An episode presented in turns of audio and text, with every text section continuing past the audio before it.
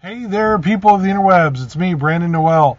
Uh, thank you for tuning in. If this is your first time listening with us, we are the Bookies Podcast. We are a book club podcast. Um, this episode is brought to you by my very own publishing company, DestinyComix.com.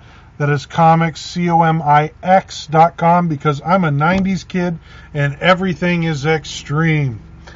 So, uh, before we jump into today's episode, The Hunter, um, I just want to take a moment, tell you a little bit about some of the things we offer at Destiny Comix. Everything from original prints, art, uh, commission paintings, um, uh, to my my book Flatfoot McGee, uh, issue four coming out in June, baby, June. June's right around the corner. Issue four. Um, so, want to thank everyone. I want to thank you. Um, please stay tuned uh, as we gear up for um, another exciting adventure of Flatfoot McGee coming soon. Um, I want to thank uh, one our, our you know amazing uh, Patreon sponsors, Troy Tima, uh, who helps make these this show possible through donations. And uh, if you want to help support your local book club podcast, the Bookies, you can go to patreon.com slash Destiny Comix, um, where we offer everything from uh, additional bookmarks and all kinds of goodies. Um, and uh, just want to thank you. Uh, hope you enjoy these episodes. And if you want them early, you can get them at uh, patreon.com slash Destiny Comix.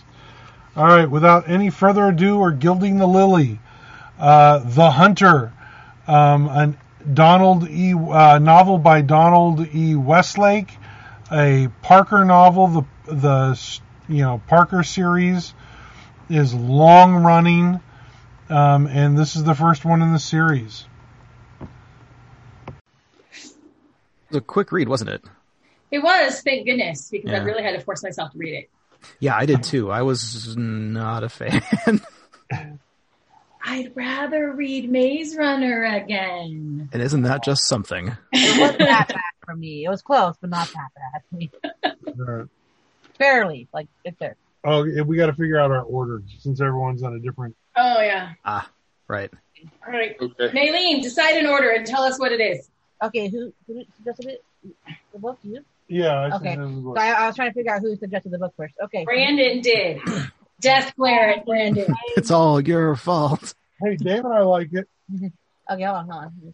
Lewis, you drew it. I mean, yes, it was my hand, but I didn't look at it. I, it was you. You remember? No. Don't you put this on me. This is not my It's still fault. Brandon's fault. He's the one who put Yeah. the thing. You I'm guys not can taking the blame fault. You can blame it on me. I don't wear a mask. Oh, it's your fault? How is it your fault? No, we could blame other things on you for not wearing a mask, but not the choice of book. No, it's all, Brandon. Okay. So the order is going to be Brandon because he suggested it, then me, then Dave, Bonnie, Justin, then Wayne, then Lewis. I just All right, Lewis. I- well, That's fine. okay. Brandon. So Brandon, Maylene. then me, then Dave, then Bonnie, Justin. Dave.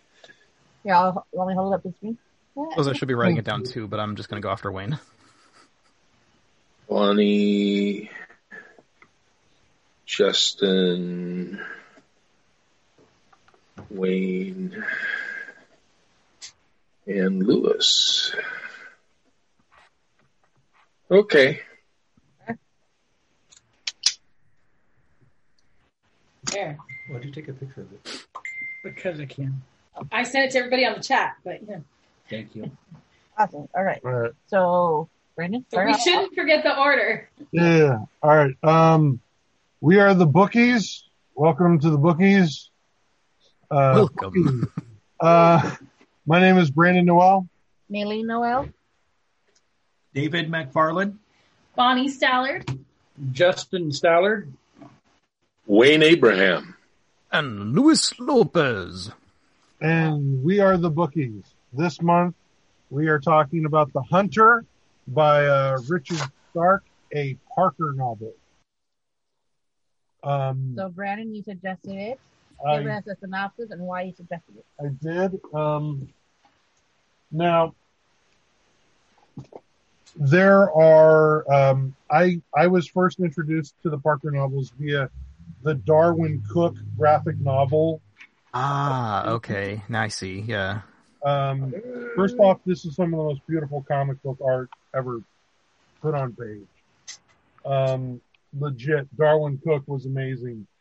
Um, but he loved these novels. He painstakingly illustrated them.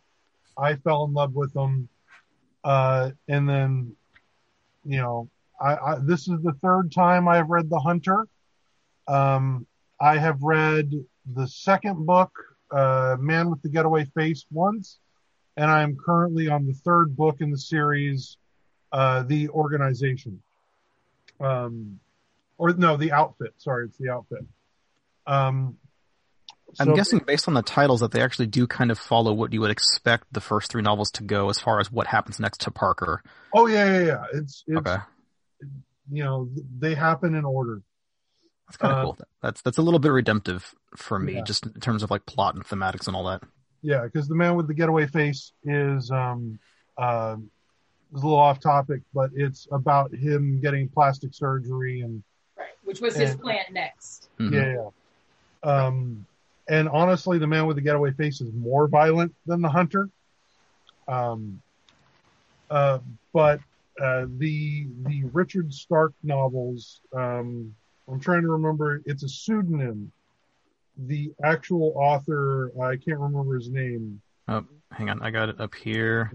Uh, it is Donald E. Westlake is the actual name of the author. Richard Stark is a pen name. Yeah, he wrote 28 novels under Richard Stark. 24 of them are Parker novels. There are 24 Parker novels. Um, Bonnie's like, yeah, yeah, 24 of these things. And we're gonna read them all. Yes, Um, no break. no, break. Boom, boom, boom, boom, boom. boom, boom. Uh, this next isn't one, a this. This is a this. yeah, next one, Man the Getaway Face. So basically, um, the Parker uh, novel starts off with, uh, you know, you have have Parker, who is a career criminal. That is what he does. He is a bank heist, um, diamond thief, less of a gentleman thief and more of just a grunt, uh, you know, criminal. There's nothing gentlemanly Functioning about him. psychopath. Yeah. Um, no, he's not. A, He's not- no Danny Ocean. No. No, he's not. this would be the other side of Ocean's Eleven. Um, and uh, basically, where the story starts off with He has been double crossed. Uh, his wife tried to kill him. Everyone that he last worked with tried to kill him, and he is just trying to get um, revenge, which turns out to not be satisfactual, which then leads to him trying to get the money back. Um, it is straight up just a revenge story. Um, and uh, yeah, uh, I, like I said, I was introduced to these these novels through Darwyn Cooke, um, who is an amazing illustrator and amazing cartoonist. Um, I would assume that the graphic novels are a little better then, just because they're pretty. they are Well, very pretty. Yeah, very nicely drawn. They, they, they are very pretty to look at. Um, but like my, I was hooked from the first scene. The whole, that moment of him just walking across the bridge and somebody pulling over and saying, Hey, can I help you? And he goes, go to hell. Like that is, that's Parker.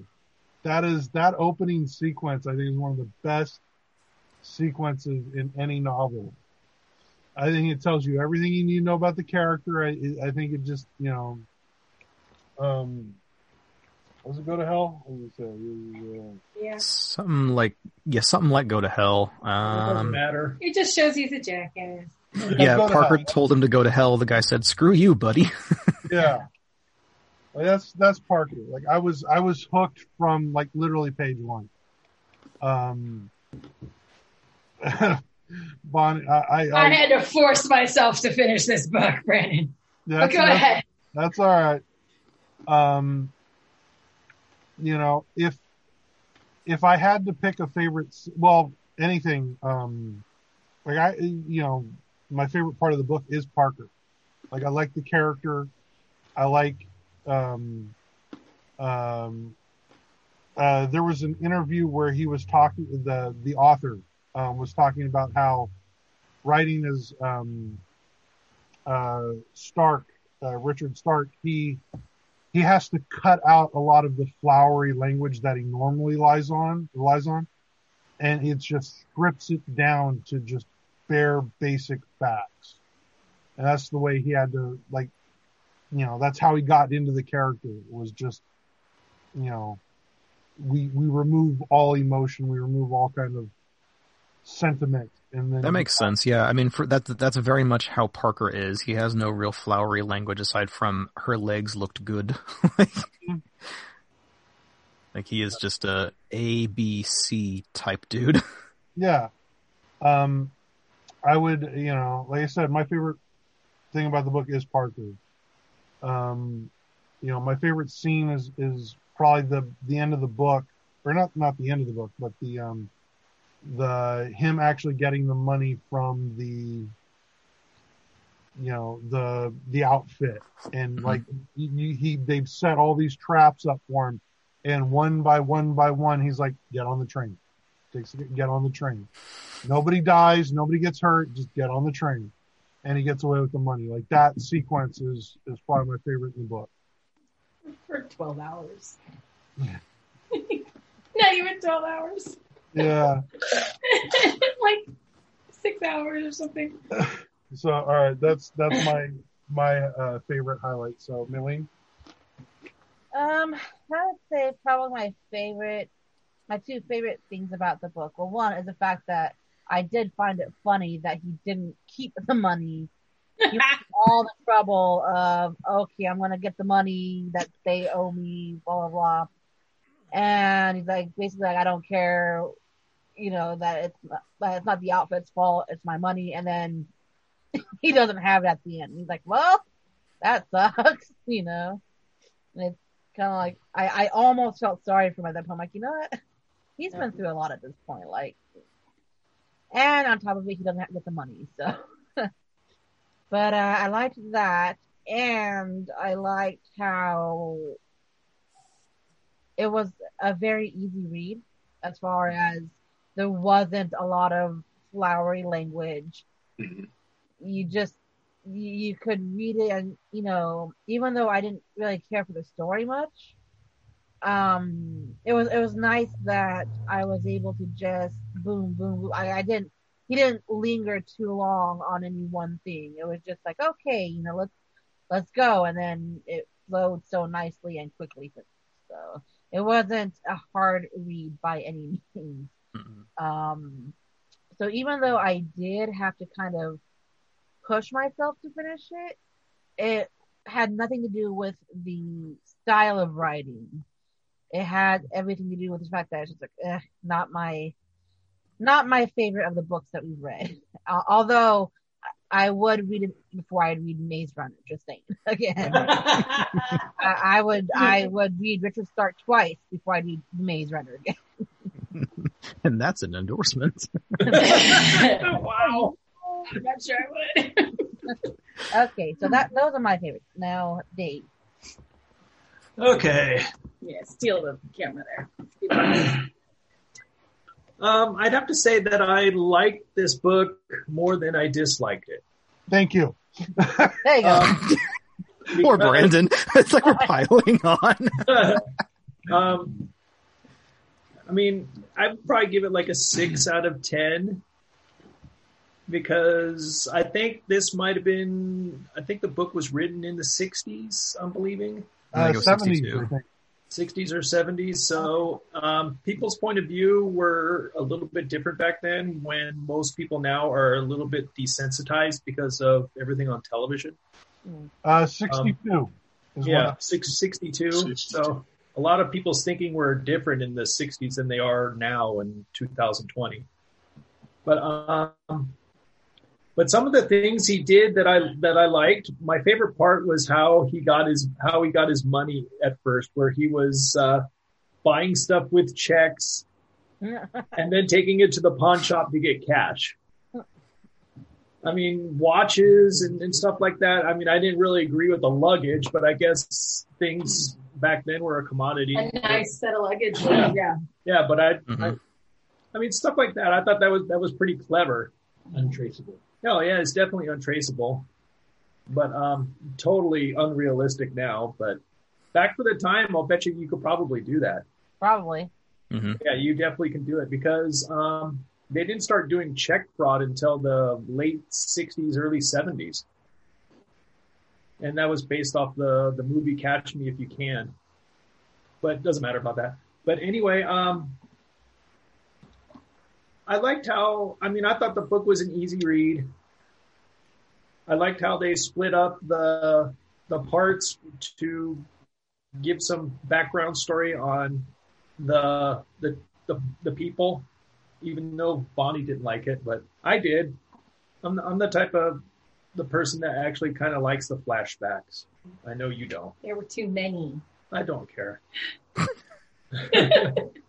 but um, I liked how that because it gave it a, a little complete story, and I could see where this was coming from because I think originally these books were in the in the pulp magazines, and I think that the the author originally maybe probably wrote in pulp magazines. So that was his probably his style of writing when he when he converted the the Parker to his novels. Oh, as far as like keeping them in separate sections and little Yeah, chunks and things. yeah. Okay, yeah.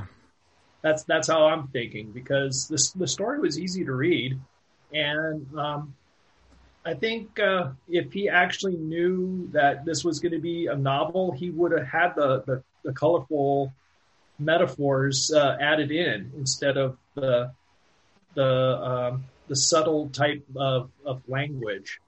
Yeah. Plus, plus, I don't really think they had really. I don't think they really wrote with bad language back in the in the '60s all that much. I mean, you might get like a hell or a damn here and there, but not like f bombs that you see in comic books nowadays.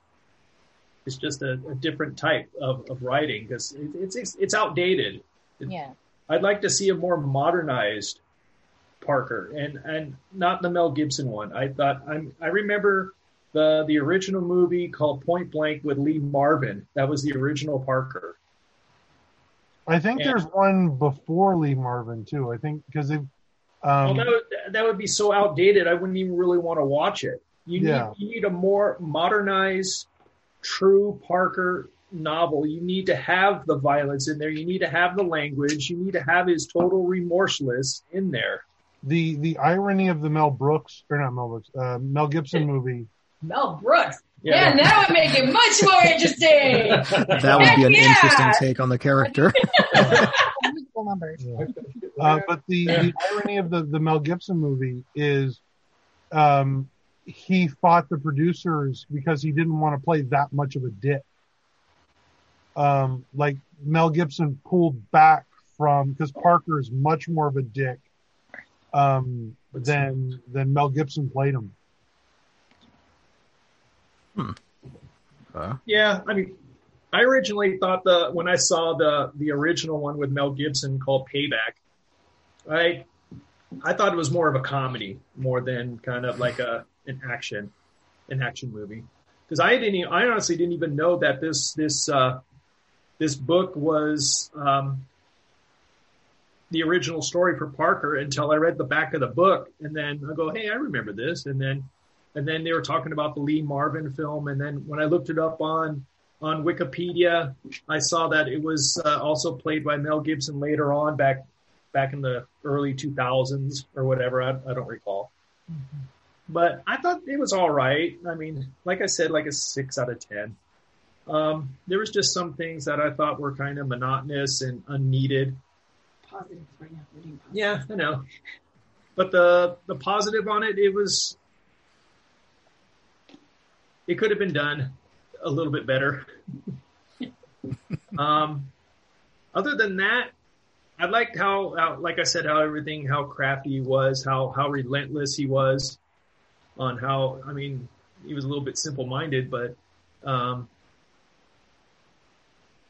just how relentless, how how he wanted his money. I liked how he's he spotted out um, the the people that were going to try to get him on, on with the train, like how you were saying. He was definitely clever. He's. It seems like when his smarts came in, it was when he was uh, doing his criminal activity. hmm That's where his smarts came out, and it's base. It's for basic survival, because that's how he could spot all those people that were going to try to kill him. He just put him on the train. How he disappeared into the neighborhood afterwards, well, after he got his money. There, But after after the pressure was after the pressure wasn't on him anymore, that's when he turned dumb. Yeah, yeah. He he wasn't necessarily book smart, but he was incredibly street smart. Oh, definitely street smart. That that's where that's where his I think when adrenaline kicked in, he was smart, but when the adrenaline wore off, he became dumb. There's that moment when he takes out the guy's bodyguard and the the mafioso is like, he's one of the best. He's like, no, he's not. You relax. Just flat out, no, he isn't. yeah, no, he's not. Yeah.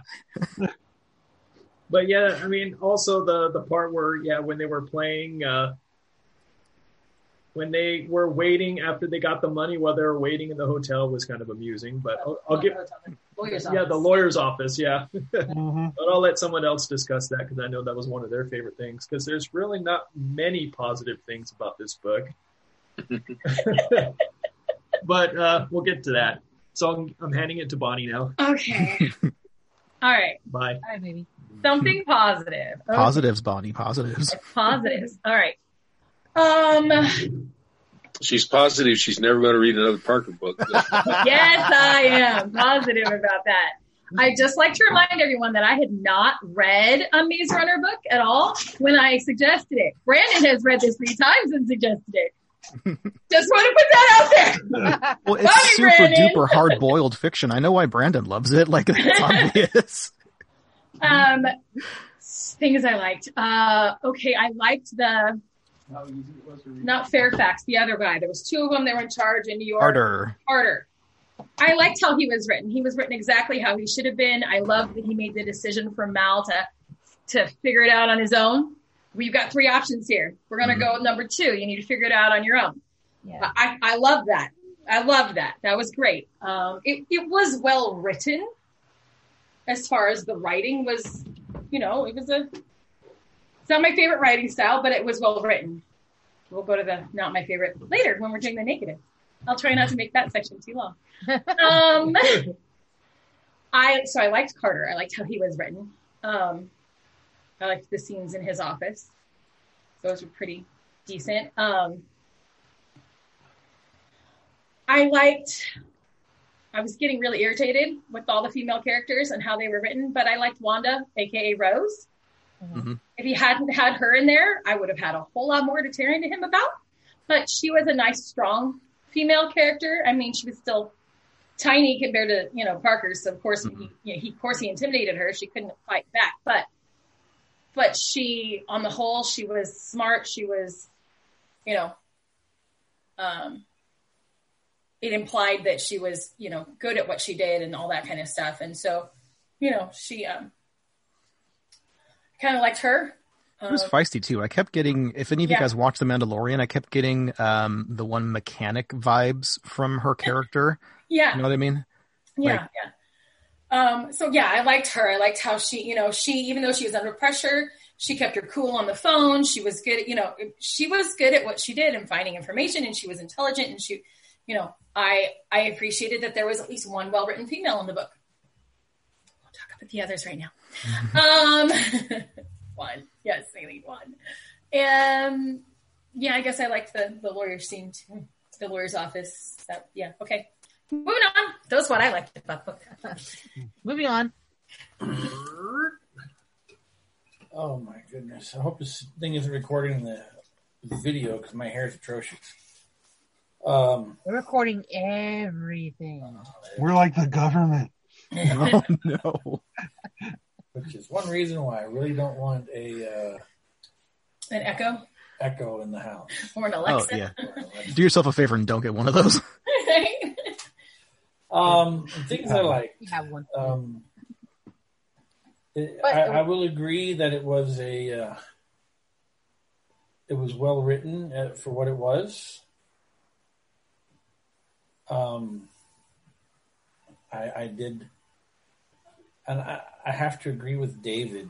I, I th- one of my favorite scenes is the beginning of the book where he's going around getting his making his false ID and uh, um, the lack of hygiene was was amazing though where he's in the bathroom rubbing it on the floor and then taking his thumb and licking it and then uh, you know and I'm like oh uh, he just got the COVID. hepatitis and everything else coming in on that thing That was COVID too. Yeah.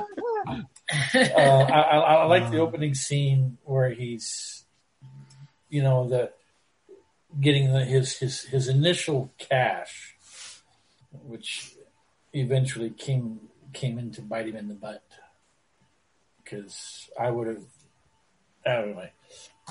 Um, the uh, and I like the uh, the. Uh, the the the, the lawyer's office scene where he's playing poker afterwards and comes out another thousand or so ahead, which is probably a, a good thing for him since he has a thousand he had in his pocket. had yeah.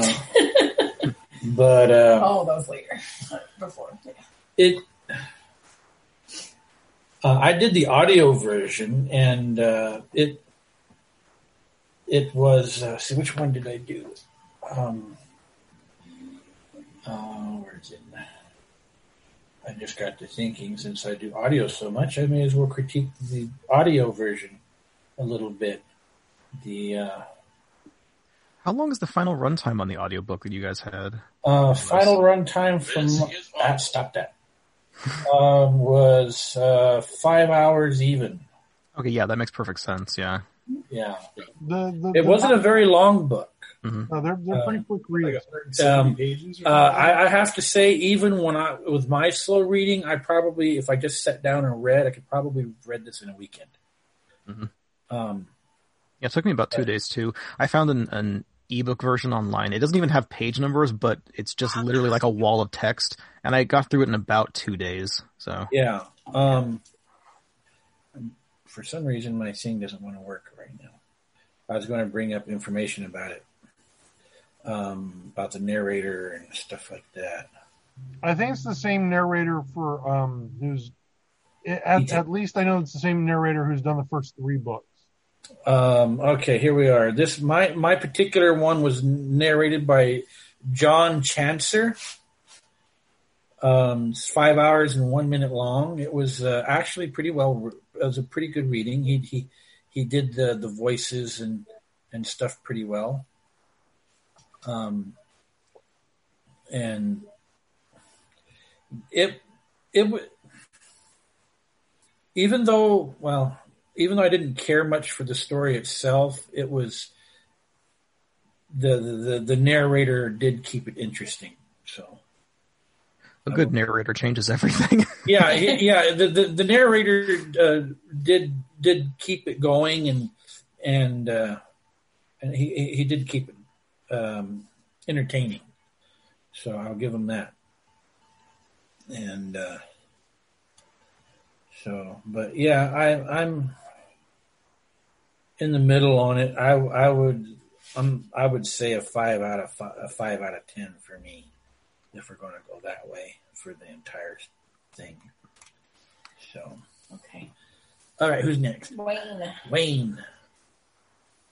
Um, I really enjoyed the writing in this book. Like I said, it was trimmed down, it was concise, it flowed well. Probably one of the best written books we've read in several months. Yeah. As far as the writing itself. So Yeah, I would agree. Yeah, definitely. Yeah, I think Um, it was pretty good, even though the I- comics kind of I enjoy I enjoyed the writing aspect of it. Um, for me, it was the I didn't count the pages, but pretty much parts one, two, three, and four were pretty much equal parts in one quarter of the book, and so they took me about an hour per part to read. Um, and so it that that did make it a quick read, an easy read. I I enjoyed the scene at the train station where he spots all the guys ahead of time and gets the drop on them and collects their weapons and sends them on their way. And uh you know, gets away with the money. That that was that was probably the um my favorite scene out of the book. The the flashback on the island where they did the original heist.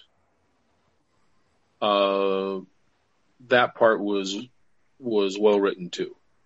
I thought it was it was it was easy to to follow the action and visualize in my mind what was happening Mhm. in in that one.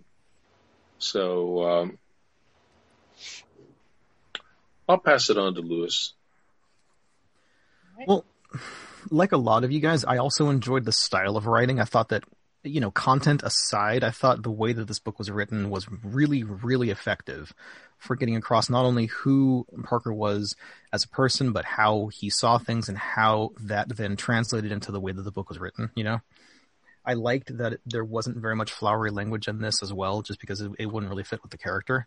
Um, and like other people have said, this was a really, really easy book to read. I mean, like I said, it took me like two days to read this, and and for me, that's like lightning fast. I don't read books that quickly that aren't like the Jim Butcher Dresden Files books. Those are the only ones that I burn through like that. Um, and there and there was some good funny parts in the book. I, I liked in particular when Parker is talking to I think it was Fairfax, the guy who had the two bodyguards that Fairfax, were yeah. holding his suitcases. Yeah. I loved that Parker just flat out told him, um, because what what ends up happening is he goes to find Fairfax and his two bodyguards are holding his suitcases, and since they're holding his suitcases, they can't defend him, and so Parker basically tells Fairfax, you know, it's not their fault. Don't make your bodyguards hold your suitcases. Right? Yeah. I thought that was great. That was brilliant, and it's and it totally both tracks for for who Parker is as a person. Like he's gonna flat out tell you why he thinks you're stupid. You know, uh, like those types of characters, when done in those instances, are just like tack smart. It's just so great. I really liked that.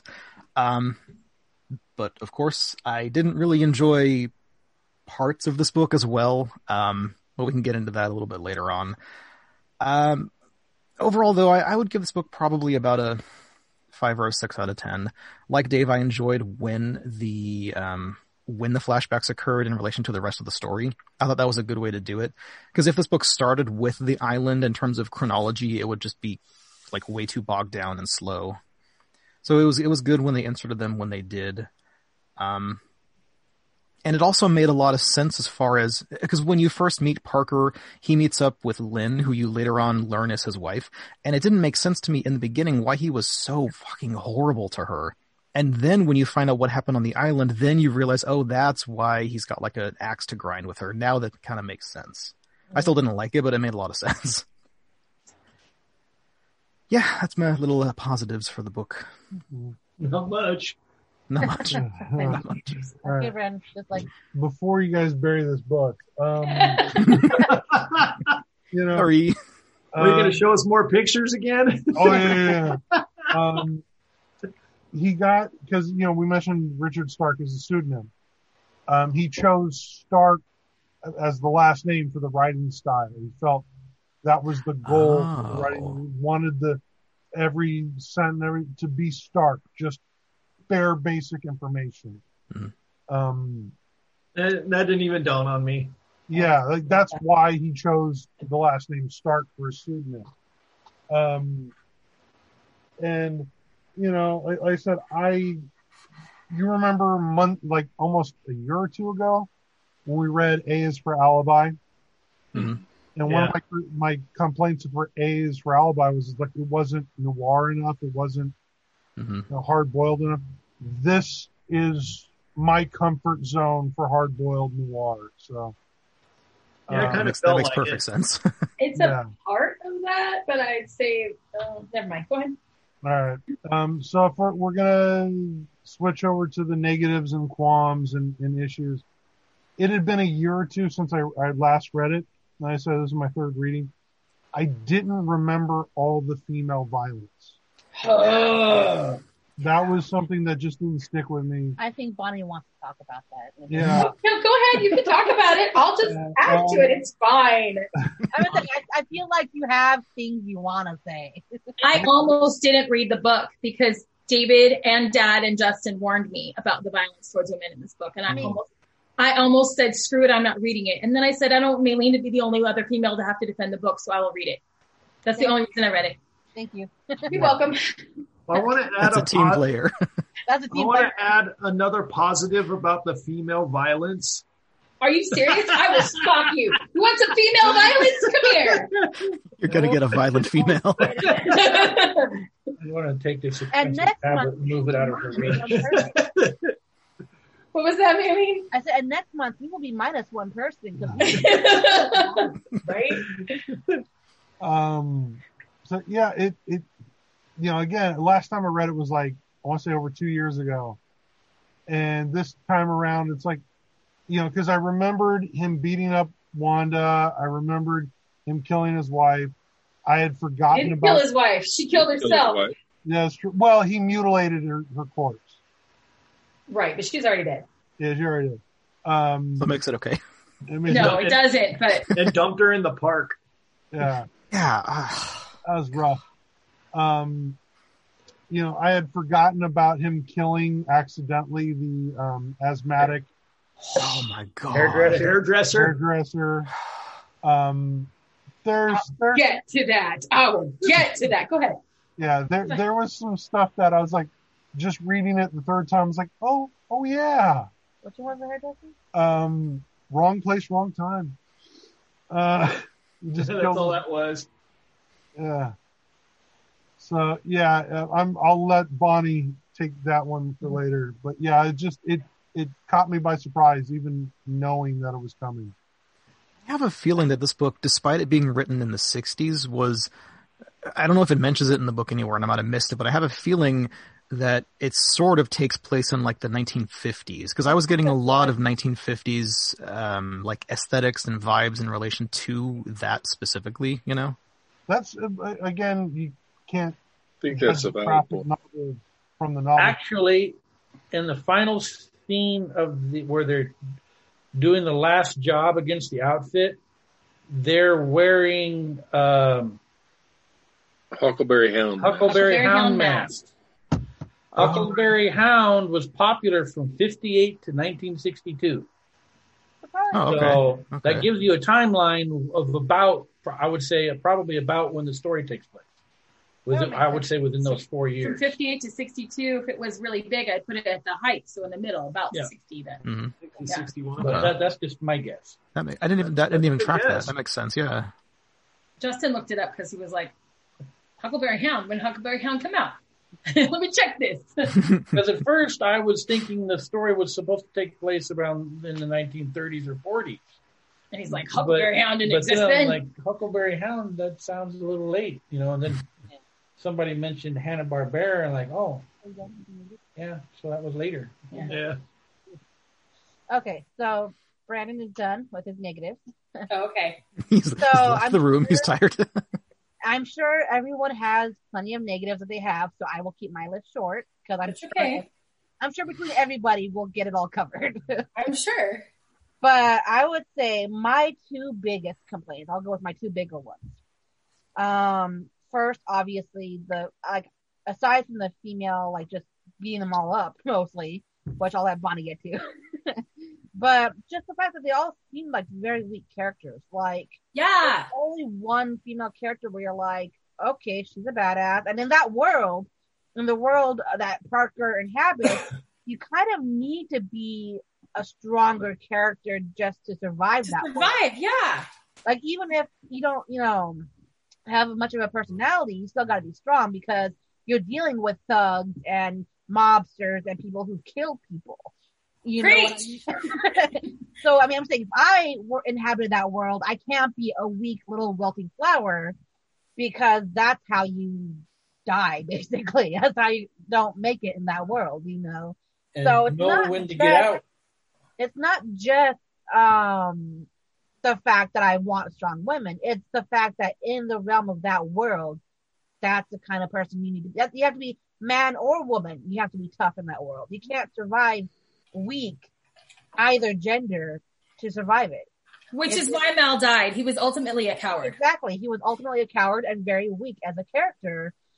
He couldn't make it. And, you know, that's why, like you said, he just, he, he had, didn't have the follow through that he needed. He was always relying on people to protect him, to be protected. And to the point where when he was told, handle it yourself, he was, he was still like, um, what? Oh, how do I handle it myself? you know. So, and like I said, that I would say that pertains to both male and female. So, Yeah. and then my other biggest critique is even like even when you have a main character who whose entire world is outside the law. Like if you're talking about like Ocean's Eleven, you're talking about all those types of characters. Right. You gotta want to root for the main character, and I just Thank Yeah. you. Yes. I, I didn't like I, if you even if you're gonna have that kind of character, like okay, like I said, we mentioned Ocean's Eleven a couple times. I love all those characters. I want Right. them to succeed, even though they're bad bad guys technically. I want them to steal the money and get away Mhm. with it. They're Likeable. Yeah, they're so likable, and I just never felt that for Parker. At any point did I say, "Yeah, come on, Parker, get you know, stick it to the stick to the guys," you know. Yeah. I, I never sat there and thought, oh, I hope Parker's the only character that I eventually grew to like was actually Mal. Like surprisingly, I know that sounds really weird. I know I, I get that, because it is weird. by the end of it, he was the only character I was like, oh, I, I really hope he doesn't die. like you know, like and then you know, he, of course he did, but you know, just because between the two of them, I'd rather would have had Mal get away than have Parker get to him, you know, because I actually felt a lot of pity for him. um, but yeah, I just at no point did I look at it and think, oh, Parker is such a great, great bad, you know, guy, great out of the law kind of person that I hope he succeeds and I hope he gets away with the money. And in fact, that's why I laughed so hard when he didn't have the money at the end because I was just like, haha, like, okay, I'm sorry. I don't feel bad for you at this point, but I just don't. I'm sorry. I know you went through a lot. I know you, you know, had all this horrible stuff happen to you and that really does suck. I, I'm sorry. I can't bring myself to feel that bad for you and to want you to, to win out. So, Wrong suitcase. right. So, I laughed. Right. I I, la- I forgot about that scene. yeah. That's worse than getting it burned up in a coffin. Yeah, I, I have to say, Ocean's Eleven did that better. The Yeah, original original Ocean's. Yeah. Eleven, Yeah. Where it Oh yeah, yeah. oh so much better than the wrong suitcase. But anyway, But that's even what I thought too was, oh my gosh, the coffin. you know, yeah. Uh, the- that, that was the first thing I thought of was that scene from the original Ocean's Eleven. Was oh. Yes. And, but in that case, I felt so bad for them. Right. know? And this But- one you just laughed. Ha! Serves Yeah, you right. yeah that's why I was like, oh, sucks to be you. You know, uh, th- those were my two complaints. Was Okay. Two big ones. So I'll, I'll leave everyone else to say their complaints. Okay, David, it's your turn. Um, I thought, I thought Mal was kind of an idiot.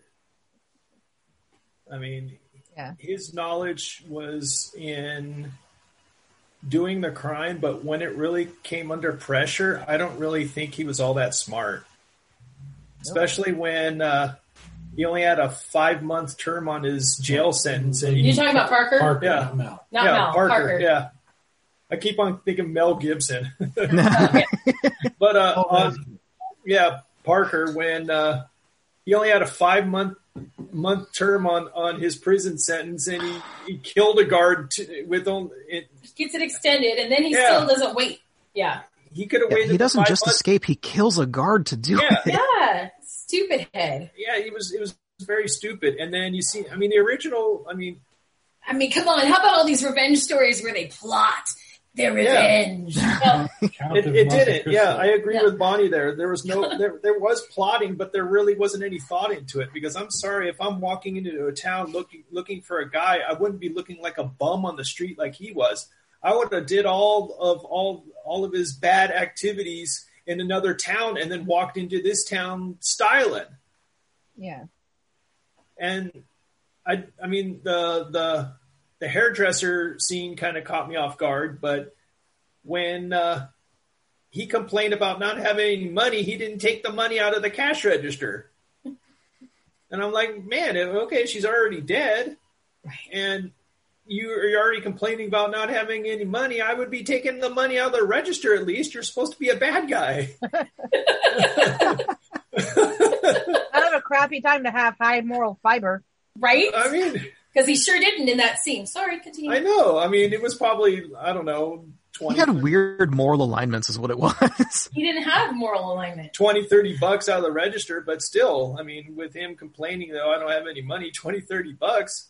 Would have that's been a- better than that's a lot of money. Mhm. That's yeah, when you of money. consider a cup of coffee, it's it's it's written as co- yeah, that's a ton of money. Yeah, yeah, 15 cents and and even then he said that was high priced for the area. yeah, that's So it was right. probably a dime or maybe Yeah. a nickel. Yeah. And Oh, then yeah. for him to skip out on 30, 40 bucks from a hairdresser, I'm like, what are you doing, man? That's like a week's worth of pay for you right there. Right. But um, I just think, I I honestly think the author. I'm not sure. I mean, I've, I haven't read any of, of of this author before, but I I honestly think that for the time it was probably okay, but now I just don't think the the the author wrote a bad guy very well. Mm-hmm.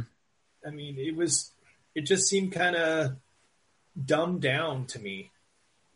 They just wanted to get a quick story out and they wanted to keep it like a rated PG bad instead of a rated R bad that it should have been. For the 50s, this was rated R. Let's let's be. You know, this is this is TY or what what do you call it? Rated G. What's the one before that where it's for the one that's for TV Oh. where yeah. anyone could watch it? yeah. rated E for everyone. I mean, um, I just thought a person that that is a real bad guy, they they they really need to hate him. I didn't really hate anything about about the guy except he was just kind of dumb. Yeah. And then yeah, losing the money at the end. What a dumbass. I mean, I'm sorry, a bad guy would have shot the two cops and the hotel clerk and then walked out with his money, plus the money out of the register at the hotel. Mm-hmm. And the guns from the cop and their badges and possibly even their car.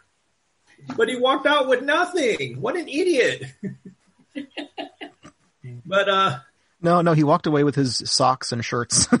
whatever, man. The same crap he walked in with, he walked out with. That's basically what happened. So they I do- you I- on to a Well, part he, two. he did have two thousand dollars. Uh, I do like that line um, where he says, you know, the forty thousand are just going to sit there and confuse the um, the cops. Please. Oh yeah, yeah, yeah. Yeah. The, the That was a the, funny line. The Yeah. drug en- drug enforcement people or whatever. Yeah, Yeah, it's just going to confuse. You know, it's not going to just confuse the drug, you know, drug enforcement. Yeah. They have no idea what this is about or where it came from. Or Yeah. But um I mean other than that I thought the the book was well written. I enjoyed it. And I'll I want to hear Bonnie's negatives now. This is gonna be fun. Okay. I hope everybody has an hour. To kill. I'll try to keep it short. and civil. I will try. I can't promise that. I can't promise civil. 45 minutes is your limit. Go. All right. So All right, Justin, you're next. I'll, I will combine Maylene's two combine. It's a pivotal moment for me. So I agree. We talked. uh, I agree with Maylene. There should have been stronger females. The only one was Wanda. Who doesn't like to go by Wanda anymore. She wants to go by Rose. Fine. That's fine. She was the only strong one. Um, And- um, and I also had no reason to root for this character, and I kept hoping maybe something would happen that I would have some reason to care about him. Because I was forcing myself to continue reading his story because I didn't give a crap about our main protagonist. And then he killed the hairdresser and had absolutely no remorse. He got pissed off at her. It was her fault she died. Now, if Yeah, you're going to write a he character, you specifically want, says like there's no reason for her to be dead, yeah, something like that. yeah. Oh, the you know the biatch had a uh, oh oh an inhaler. Like oh yeah, I saw an inhaler in the thing. Okay, he didn't feel bad. He didn't. You know what I mean? Like a character that's ultimately a bad guy but has some good morals. Like I'm not going to kill women and children, or I'm not going to kill dogs or puppies or whatever. You know what I mean? Like he should have. He should have felt bad. He didn't. He not only didn't feel bad, he blamed her Yeah. that it was her fault. And his anger about it pissed me off so much that I realized I was never going to care about this dang character Mhm. because he didn't care about anybody. So that those those two things, Maylene, that you had culminated at that moment. Not only was there horrible violence on women, which okay, I can I can understand maybe not as many strong women written. We gave it a little bit when we read Casino Royale because of the time period and the the, the you know male point of view. Okay, I can I can be a little little bit of grace here, but seriously, Mal who beats everybody up. And then Parker, who just sucker punches a lady and then ties her up and gags her, and now she can't breathe, and she dies. And it's his fault, but oh no, it's her fault. No, no, no, no, no. This protagonist is a piece of bleep, bitty, bleep, bitty, beep. Okay? I did not like this person. I no longer care about his story. The the crime syndicate needs to kill him. Okay? Like I'm just like I'm ready for the crime syndicate now. Now, I I'm all for an underdog underdog story and all of that. I love partly because it's Keanu Reeves, but I love the John Wick movies and the John Wick storyline. If you want uh, an underdog who's getting revenge, who's a revenge story, he's getting revenge for his dog and his car. They killed his dog, you know, but there's what, you know, and he's got this whole, and he goes up against, you know, the big crime syndicate that he used to be a part of, but he got away. I'm like, I, I'm all for that. It has nothing to do with that. I love that. That's fantastic. I'm a big fan. We own the movies. They're great. This, I didn't care about this guy. He had no morals. No, no, nothing. It was, there's no, there was no good side. You know, I, I, I like a good rogue, but a good rogue has to have some sort of something that makes you like them. He was not like a redemptive quality. something. But, and I kept hoping maybe I'd see it, and I didn't. And then that moment when he, his, his reaction to the death of the hairdresser, I was done. I don't care about this man at all. I will not. That's how I felt about that. Um, while the writing was very good, I got a little irritated that every time he wanted to do some exposition, we had to do a flashback. Okay, I thought the flashback was a little overdone in this book. I'm not saying the flashback can't be a good writing technique. I just felt that it was a little. A. Here's the thing. I was not enjoying the book that much. The writing was good, but the storyline was not my favorite. Every time it got slightly interesting, now we're go on a big long flashback. and I have to try to care about the story all over again because it was only finally just tiny bit interesting. Oh, he comes in the hotel room and now we have Mal's really long flashback. Are you kidding me? Come on, they need to fight and kill each other and die. It's going to be great. No, we have 50 billion pages of flashback again. So I got a little irritated about that. Just saying. Um, okay, let's see. I could probably, um, I'll, I'll try to Honey, stop. Maybe you Don't Huh? be so reserved. Tell us your honest opinion. Yeah. You don't have time for my, Tell us Oh, think. that's right. That's right. I'm just saying. Guess what you're getting for Christmas, Bonnie? All but four novels. Thanks. um, yeah. No. Um. Gosh. I. It really because it was better written than Maze Runner. I will grade it higher than Maze Runner. I will, but I didn't care about the characters. I didn't care where the story went. The types of story, like like John Wick, is better. Ocean's Eleven is better, and I mean not just better, like miles and miles better. You know what I mean? And even when you t- call this a noir, I feel like it's more of a mobster gangster type thing than a real noir. Like when I think of noir, I think of, of the gritty detective. There's no dang detectives in this whole story. So I don't feel like it's a true noir. I'm sorry, Brandon. I realize that to you this is noir, but I feel like like Sam Spade and and I mean even um I just blanked. Noir means dark. I know it means dark. I'm not saying it's not dark, but but I like I don't know. Every time I think of noir, I think of the detective noir, which is the main part of that genre. And so I felt like this was The just Thin Man, uh, Richard, Sp- uh, the you know. Yeah. yeah, Sam Spade. You got you got. I mean, come on. Even um, Dresden is a little bit noir, just a little. I know he's more, you know, It definitely starts off a bit noir, yeah. yeah, you know. So I don't know. I, I I'm not saying it's not dark. I just I don't know. I think I'd probably enjoy reading The Godfather more. And I haven't watched the movies, but I it is on sale, The Godfather, and Kindle today. I almost bought it because I was like, oh, two bucks. Maybe I'll read that book. It's supposed to be really violent, but I got that's the okay. book and the movies. Um, so anyway, it it wasn't. I don't know. It was just a lot of things. I'm uh, I'm gonna move on. I'm gonna let other people talk. Okay. By the way, Bonnie, I just want to say when you went bleep bleep bleep bleep bleep, if we were popular enough to sell merch, I'd want that on a shirt. That's I liked that part very much. Thank you. Thank you.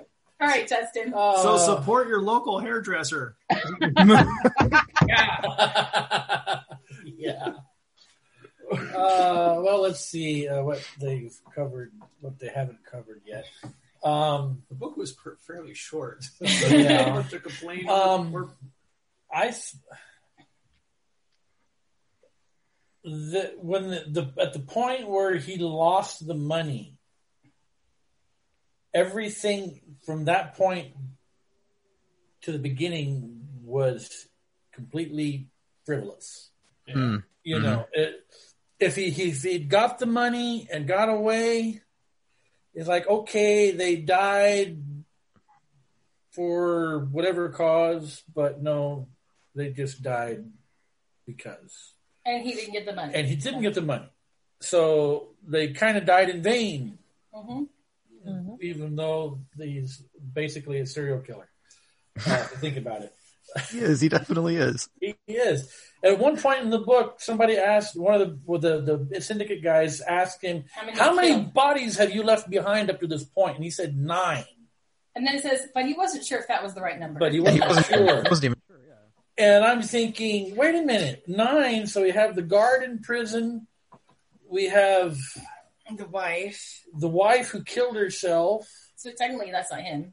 and the hairdresser. and the hairdresser. And like, wait a minute, that's only Mal. and and, Oh and, no, he and was looking for Mal still. he was still looking for Mal at that. And like, wait a minute, that's No, no, only three. Mal. He'd killed Mal. we maybe he lied. You know, but, but still, you know, The fact Stegman. that he wasn't sure. he wasn't sure. You know, usually, uh, you know, when you kill somebody, you know exact counts.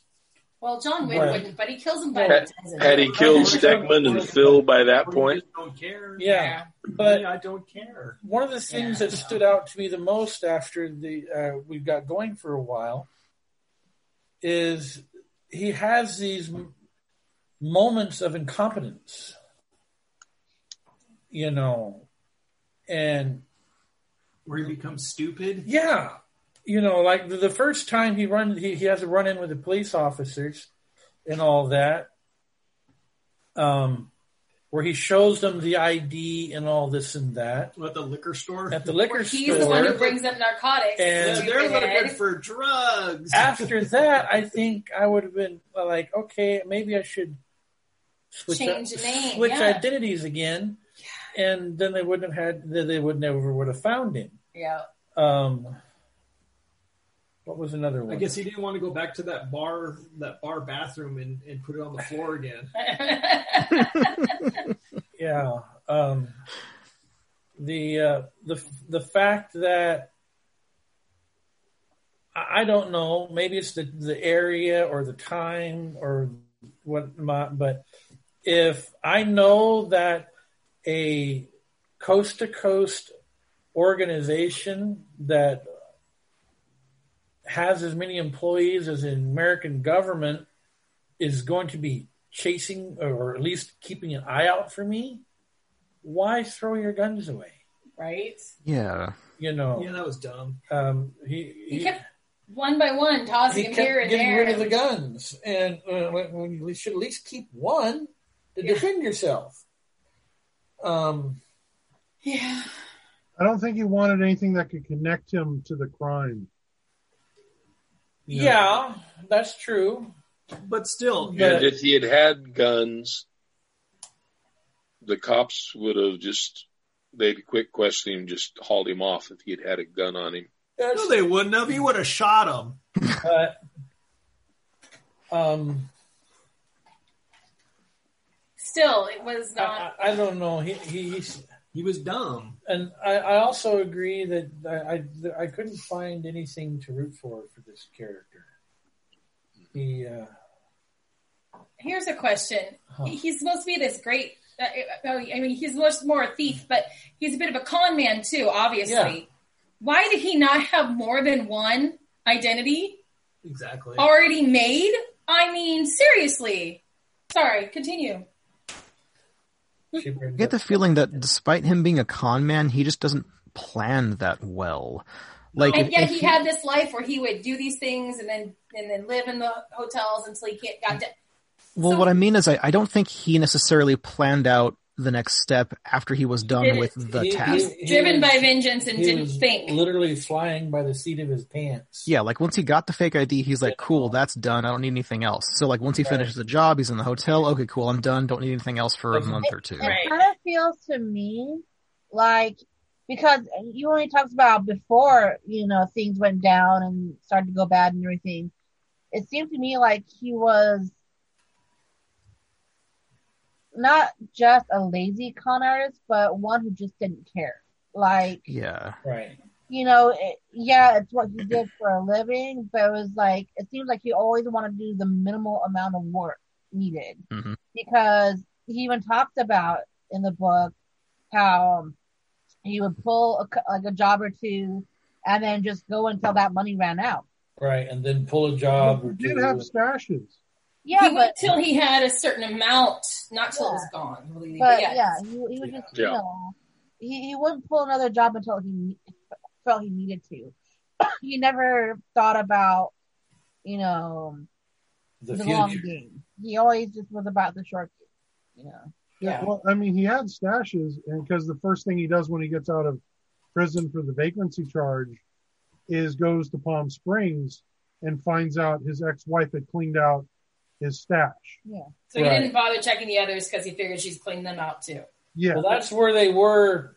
That's where he was uh, because when he's in a when he's staying in a in a hotel, they he liked to use the hotel safes and stuff Yeah. in the But room. even, even that shows his lack of real true And- forethought. Like he's he's using stashes in hotel safes, which is essentially a building he doesn't own, a safe that is not his, and like they can be opened up. I'm imagining by like a locksmith or the hotel staff or somebody else other Right. than just him, right? Right. Yeah.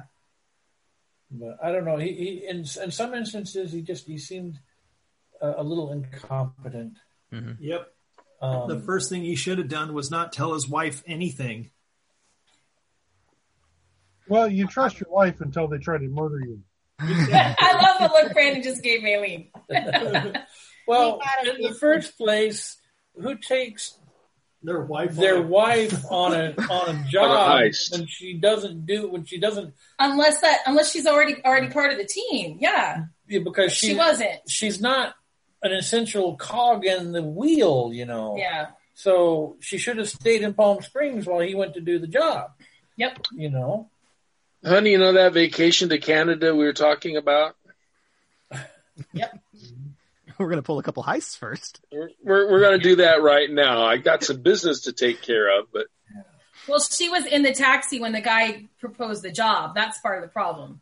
Yeah. She was there when Mal said things in the taxi. Yeah, that's true. Oh, I didn't think of that. So That she makes- probably was okay. like, "Well, I'm going along." and Although they never said it, but she was there then, so she knew uh, from the beginning that he was going to go pull a heist. And, and it talked about their sex life, where she knew that when he was always very, very active right after a heist, and then as it got further and further from a heist, he was less active until practically nothing, and then he'd have another heist, and so she knew. It's not like she didn't know what he did, Yeah. you know, but she was never part of the, you know, the team that did stuff. You know, she wasn't, you know. So I don't know. Not like Danny Ocean who brought in Tess in the new movies. All right. Okay. Uh, oh, who is it? It's Wayne. Wayne. yeah. I think we said everything.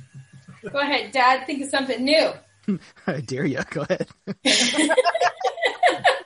Just try it. Okay.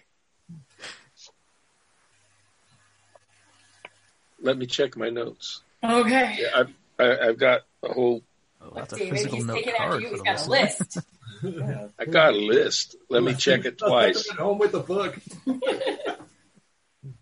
Well, I had to return the book to Maylene. Yeah. So I get on Kindle because I forgot to go get it. you. laptops right now. you know, it's I'm not gonna get one. Well, this one's old. It's not a top one. the the writing was good. The writing was concise. The writing flowed. I wish there was a character I cared about Any character. to Well, we all plug in like to eh, to plug into the writing. You know, it just. Uh,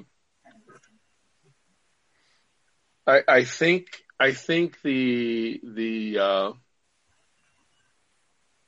the one character that I liked was Fairfax. You know. Yeah. Um, just and and he survived. Yeah. You know. Um, but uh, it was just it was very since I didn't care, it was very hard to read. When I started on the book, I sat down and I read section one. And it was a week and a half before I was able to pick up and read section two. Okay, okay, this deadline is looming. I, I need to, you That- know, that is and, insane, and, given how fast a reader you are. Yeah. and that that was that was a week and a half ago. You know, and finally today's the day. So I got up. I, I woke up a little earlier than normal just because I did, and I made myself breakfast. I sat down. I read section three, and I took a break and fixed lunch and came back and read section four and finished it up about two.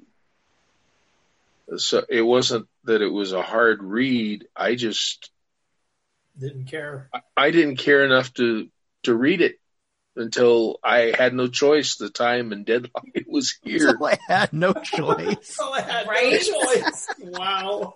I didn't start it till last night after we put out the yard decorations. Um, You, You know? would rather do gardening. Right? no, it was, it was Yeah, the season of Christmas while we're recording and, it, and put out the decorations. Ho ho ho. yeah. reason why it took me only a Yeah. week to read this book. I, I need I need to read that, but you know the toilet needs scrubbing first. So you know, and that is a more Maybe enjoyable was trying to task than something. reading. I'm sorry. Uh, the only reason why it, um, I did it in like a week was because I knew I was struggling to get through it, and I wanted to be able to like, okay, I'm done. Shink, you know. I I wanted to get through it, so I didn't have to have that problem of, oh crap, book club is coming up. I need to finish it because I know it takes me a while to read books. I think I read only just a little bit faster than Justin. And so I know that it takes me a while to get through, you know, books that most people will take only a couple hours to read. So I was like, okay, if I'm having this much trouble getting through it right now, I'm gonna feel the pressure when it gets closer. So I better read it now and then get done with it. you know. Good for you. Good job. Yes, I'm I'm proud of you. yes, yesterday in my mind I said, okay, Sunday's the podcast. Saturday I'm going to finish the book. That didn't happen.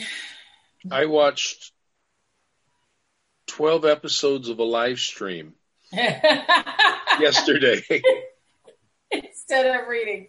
instead of reading the book. I it was a much more enjoyable story. I'm sure it was. Sorry, Brandon. Philistines. I'm surrounded by Philistines.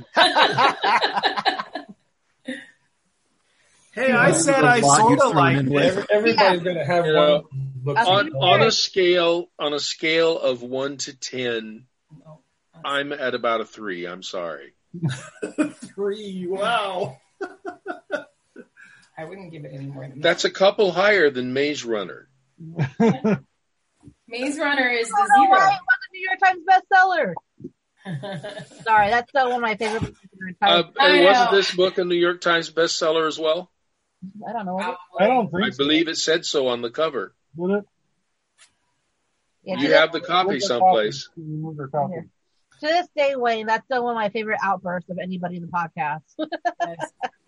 that's Just like my number one moment in the podcast. Yep. Yep. Says New York Times bestseller. Super ingenious, super lethal. They have to sell it somehow. Right? New York Times book review. All right, next.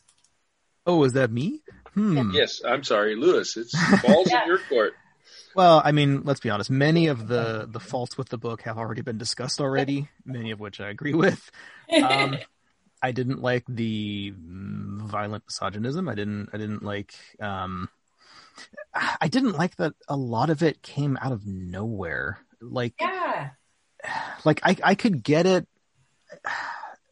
Parker is essentially a, a, villain. Let's be real. He's essentially a villain. This is supposed to be a let's root for the bad guy story because he wants his revenge, and revenge can be a driving force. But I just I found myself wondering why the hell anybody liked Parker or chose to work with him to begin with. It was it wasn't just that he was like like violent and mean because he was a villain. It seemed like he was vicious and cruel, but it didn't serve a purpose. And I, and I feel like that translated to a lot of the male characters in this book. Like, Yeah, I felt that way about Mal for sure. oh yeah, like like the the overall story, the the the plot elements, what happens A, B, C.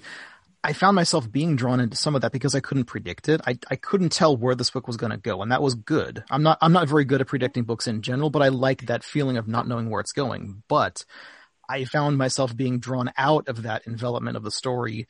You know, when Mal punches Pearl in the gut for literally no reason as soon as he opens Right. the door, then leaves, or when Parker grabs Wanda by the hair and lifts her up on her feet and then drops her on the ground. Yeah. The the redemptive elements of the story in terms of of me coming to like the the book and the plot just just got fractured immediately by some of the senseless violence and it's not just senseless violence in the sense that villains kill people for no reason because they're villains it was it was senseless in that it didn't further the plot for me in any Right. tangible sense Didn't. Uh, what was I going to say? i don't i don't i don't know That, I'm that's why I think the author didn't know how to write a villain because of the senselessness in it. Not only just that, I don't think the author was trying to go out of his way to write a villain, even though he did ultimately. I feel like he was trying to go out of his way to dr- to write a, a vengeance-driven character, mm-hmm. but it ended up being a not likable character. Right. Like, let's look at Thanos, for instance. He's driven by villainous means. He's he's very, mm-hmm. you know, cruel and and violence centered, and you know, he gets his way or everybody dies. But I he's rooted for very- him. Yeah, but he's a very dynamic villain. You you He find is. yourself entranced by Thanos' motivations and his means and everything that he does. Even though you know obviously you don't want half the universe to die, but Thanos is just so dynamic. Parker wasn't that dynamic to me. Along those lines, Thanos for all his like insanity and chaos and whatever you want to say, had rules. He had, uh, you know, there was, uh, you kind of understood his thought process, You- whether or not you agreed with it or not. You understood, like, okay, this is why he's doing it. Okay, this is, you know, Right. his thought process, even Mhm. though, you know, it's an extreme means to an end, whatever. Yeah. Right. In Like Thanos' mind, he is the good character, and Yeah, everybody that- else is against him. A lot of And, and when we're talking about the movies, now when we're talking about the, the storyline for the, the, the comic Yeah, books, he uh, yeah. still has Yeah. Total motivations. His motivations love for that one. Yeah. So you're like, Yeah. you know what I mean? Like for either either storyline, which I haven't actually read it, but Brandon's told me enough about it that I'm familiar enough to say either storyline, you can understand Thanos and care about him. And Mhm. you know, along the end, I think that's what makes a great villain, regardless if you're supposed to root for him or not, is the fact that they have their motivation, and even if you're not rooting for them, they ha- you could see it. You know, Voldemort had a You can understand. motivation. Um, Now, Yeah. Dolores Umbridge is evil incarnate. Yeah. We don't care about her, but we hate her so much that she's important. that she's she's still yeah. that makes her such a great villain because Yes. so hated. Oh yeah, Umbridge is an incredibly great, horrible villain. you know, like like we love to hate her. I'd say more than Voldemort, but okay, Oh, absolutely. we digress. Yeah. Okay. Yeah. But you, you Yeah, know what I mean? it's Like, like- Voldemort had his motivations.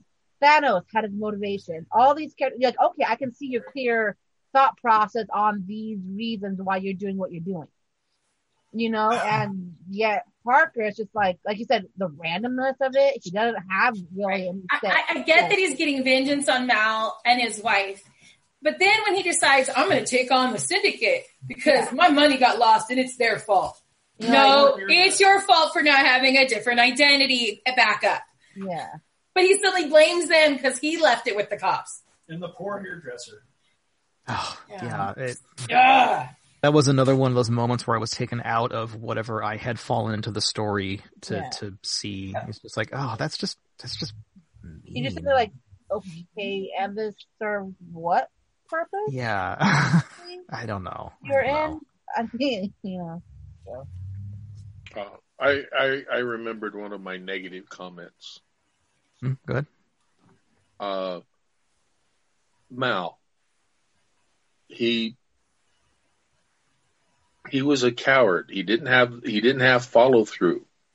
He he couldn't he couldn't even kill Parker himself. Right. He had to intimidate Parker's wife into doing it Yeah. Yeah. yeah. for him. You know, and so when they they tell him, handle it yourself. We want to see how you do. He he had no clue. Maybe that was his character.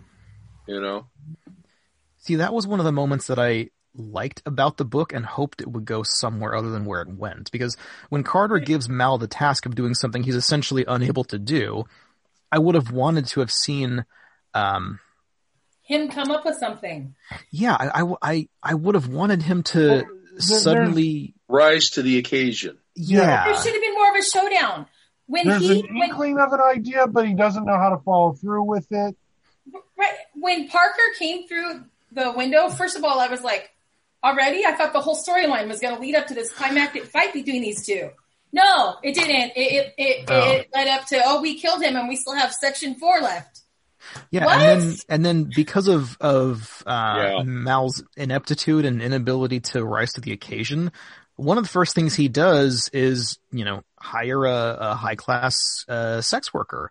Like not not try to investigate. Okay, where's Parker? Who has he talked to? You know, does anybody know what he looks like nowadays? No, the first thing he does is, oh, I'm horny. He's not going to So, find me here. I'm going to get some good sex. Like it was good that he changed locations. But That was But it. even then, that wasn't his call. That was the outfit saying, "You need to leave until That's right. That's Yeah. right. because we don't want this blowing over on the outfit." Yeah. what's the Yeah. name of the place in John Wick? No, no business takes place in the Oh, in the top- hotel, the hotel, in the yeah. Continental. No, no business in Continental premises. You got to take this elsewhere. Yeah. So I, I don't know. I, I I'm not going to say the overall story itself, as far as the plot elements were were bad, because it could it has the makings here of a very interesting vengeance tale, but the the But it falls so main short. character doesn't carry that with him or, or succeed in, in making it an interesting story. Yeah. I don't know. Yeah. Yeah. Okay, All final right. thoughts, Brandon? Um, Now that we've torn your book apart, right? all right. What what, what So I sorry. find interesting was it a couple months ago we did Tarzan, which has That was just as bad. Yeah, has 24 sequels. The Hunter has 24 sequels. Who reads this crap? I mean, the stuff. I'm not alone in being the only one who likes this. There, there's 24 novels. No, certainly you, you, you definitely will find company in, in liking this book and, and They just going off of the Wikipedia page, it mentions that um, the publisher chose to, you know, literally propose to the writer that he could do three more books a year on Parker, which is crazy. Like they they liked him and you know the character and his story that much. Like- At, at one point, uh, was it Richard Writing, yes. Stark was a more popular pseudonym and making more money than his actual name. Yeah, You know, Yeah. To the Uh, point that they, they made a movie about it. More They than made- one. they made 3 uh, attempts to make the Hunter. Um, His writing, the writing itself is is quality, which is why I'm putting it above Maze Runner. Um, but like Maze Runner, the story fell short. I wanted it to be good and it wasn't. Um, but so it, it is hard to see. Like some people like these stories, and you go, "Well, what did you like about them?" Because yeah, what did you like about it again, Brandon? I've already forgotten. okay, I'll read the. I'll listen to the podcast later. I haven't written off hardboiled detective fiction as a whole because of this book or anything. Like like I am interested to know like what real hardboiled detective fiction, as in like the main character is a detective, could be like. You know, mm-hmm. I think that was part of the reason why I wasn't necessarily rooting for Parker. Like he's a bad guy, which can be interesting, but it's not really my jam all the time. But he wasn't really trying to figure out like what happened. He was he was not a detective. He was a criminal, just trying to find out, you know, who has my money, even though it's not really his money at that point. Who has my money? Like I'm gonna get my money and kill a bunch of people. like I don't know. I feel like a detective would have had different motivations and gone at the problem differently. well, you know, th there's different subgenres of noir. There's crime noir, there's the detective noir, then there's boxing noir. There's a whole genre of noir set around um, boxers. Like old school fisticup types. There- also, there's I forget what his name was, but there's one series of, of boxing novels where there's this boxer. I wish I could remember, but he's a spy, and so they set up these these bouts in like China and other countries, so that he his front facing thing is he's a boxer, but in reality he's a spy. Hmm. This was That's like in the 1930s interesting. yeah, the, you know, there's there's whole subgenres of noir. There's um, um, the OP, which is um, uh, you know the OP detective agency, where you everything's written first person perspective, and you never get the name of the, the actual detective. right. Mm. Um, But when you think of crime specifically as a subgenre, I mean, there's there's better than you know, uh, I don't know, like Road to Perdition, or I mean, I, The Godfather is more of a, I don't know, I haven't actually read or seen The Godfather, but Road it, is is is more, I would say, neo noir. okay, but Uh, still, I mean, it's better storyline, better characters, you know, Yeah. Godfather's I just a downright crime syndicate of the, Well, right, of the right. Corleone family. right? But you know, I don't know, I don't know. And there's Yeah, but the the genre is kind of eating in there all um, sorts. you remembered for like that um the uh I can't remember the author's name, but like you know I was there and the dame came in and you know that that um The Raymond Right, no, I- Chandler's I type get thing. Raymond Chandler, thank you. That, Yeah.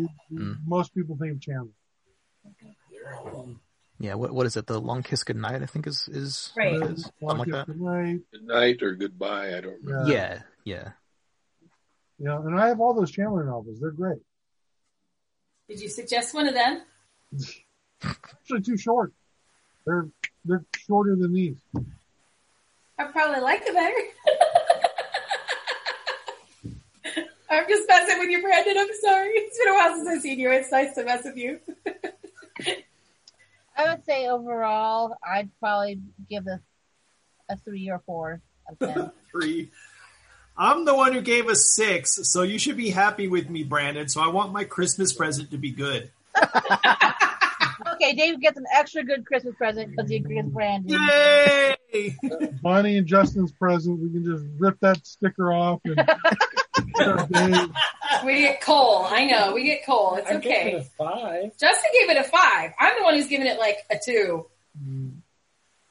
Let's Okay, drop to a two now. Present, No, no, it was a one. I gave it. I moved it up to a two because of the writing quality. Although I'm still irritated about too many flashbacks. Mm. See, there's some real nuggets of a good story in this book. Like that's why I'm not writing it off completely. It could have been so much better. Yeah. It fell short, and then, ugh. Plus, it pissed me off. Yeah, like I said, right now I'm on the uh, the third novel, The Outfit, and um, enjoy that. I will. Um, Good. Fine. I won't. They have given him a strong female uh, protagonist to bounce off of, so maybe That's fantastic. Tell me all about her later. yeah. I, I haven't finished the novel, so I don't know how it ends, but Okay. you know I'm just She'll saying. probably die. You know, if she was good when you liked her, she'll probably die. Yeah, He'll die. He won't care. In an offhanded manner that makes no sense. Yeah, I know, right? Like, oh, she just had uh, uh, diabetes. I don't know.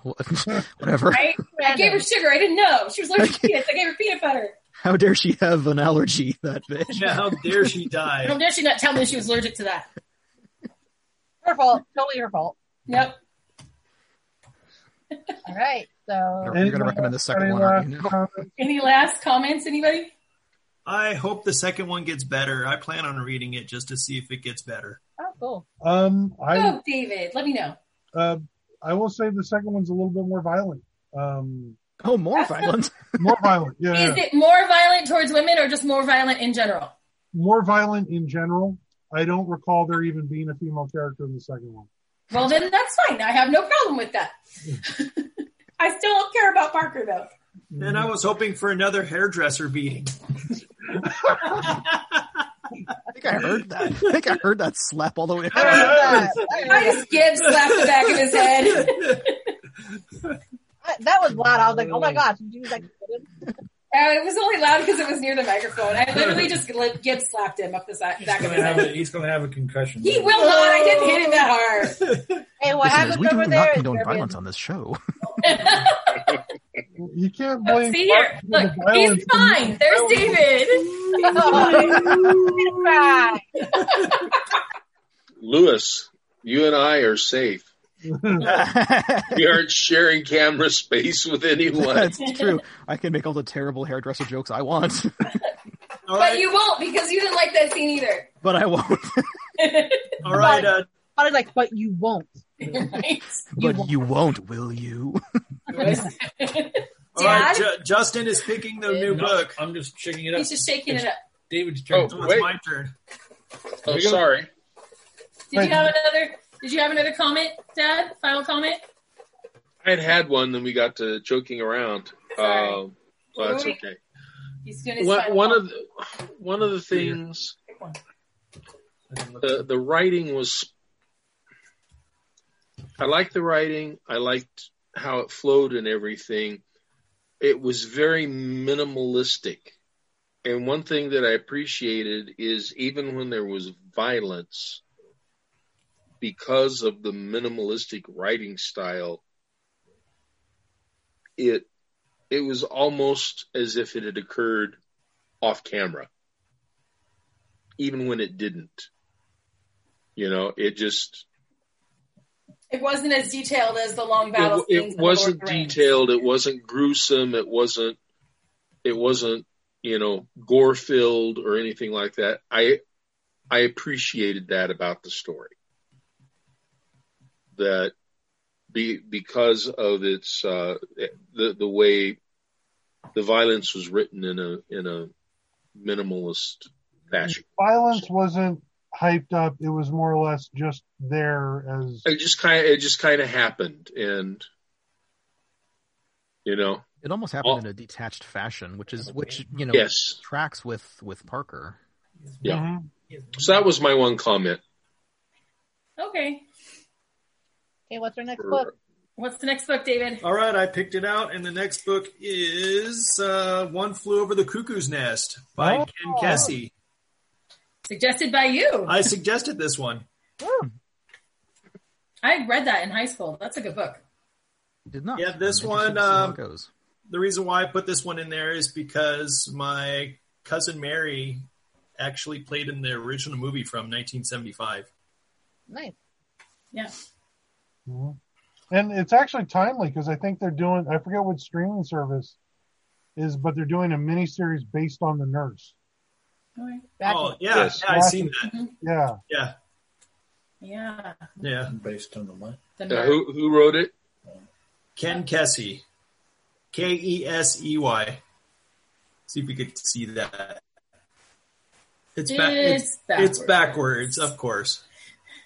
That came out- Take a picture. That's one thing. But I'm gonna I'm gonna talk to my cousin Muse to see if she actually uh, could be part of the the next podcast. That'd be awesome. Yeah. If she was in it, because that's cool. Yeah, if, she, she, if she's willing to do it, totally. Yeah. Yeah. And then I'm gonna see if she could get a hold of uh, Jack Nicholson. Wouldn't that be Hey, Jack, it's me, your girl. What's up? Well, she did play his girlfriend in the she, movie. Yeah, she did play his girlfriend in the movie. So if she could get if she could get a hold of Jack Nicholson, it, it could be my cousin Mary. Oh, apparently I'll this try. book was written in 1962 as well. Yeah, so it's a fairly old book. It's a longer one though. Yeah. Yeah, Well, it's about a whole bunch of nut nutcase people in a in a sane asylum, except for And, um, and the inmates.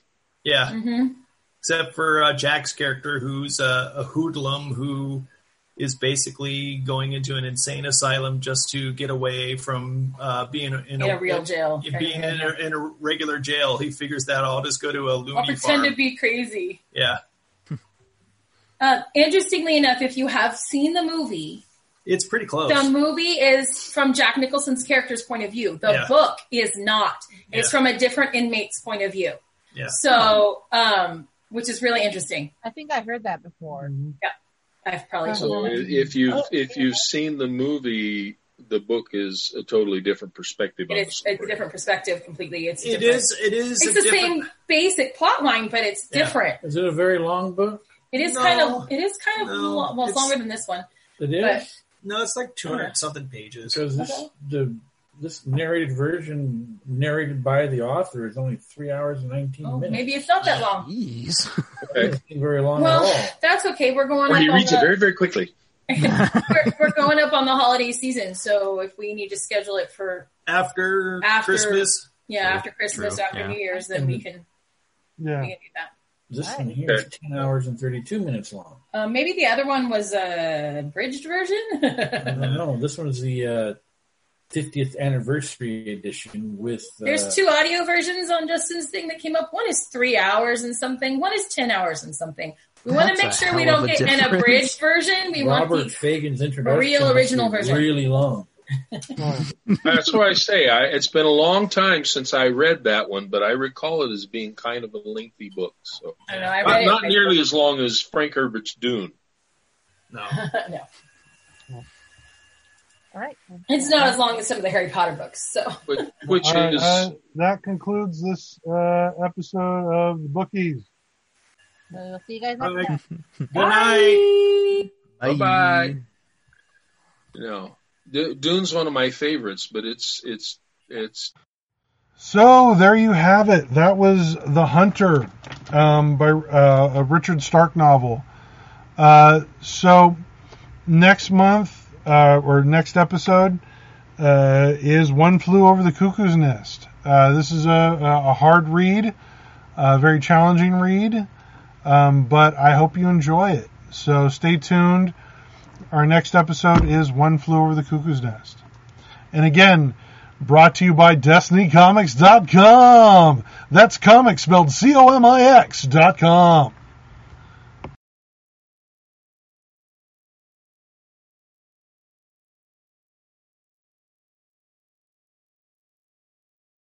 Hey there, people on the interwebs. God damn it, I'm in the good. Why do we talk about Bruno? Sorry.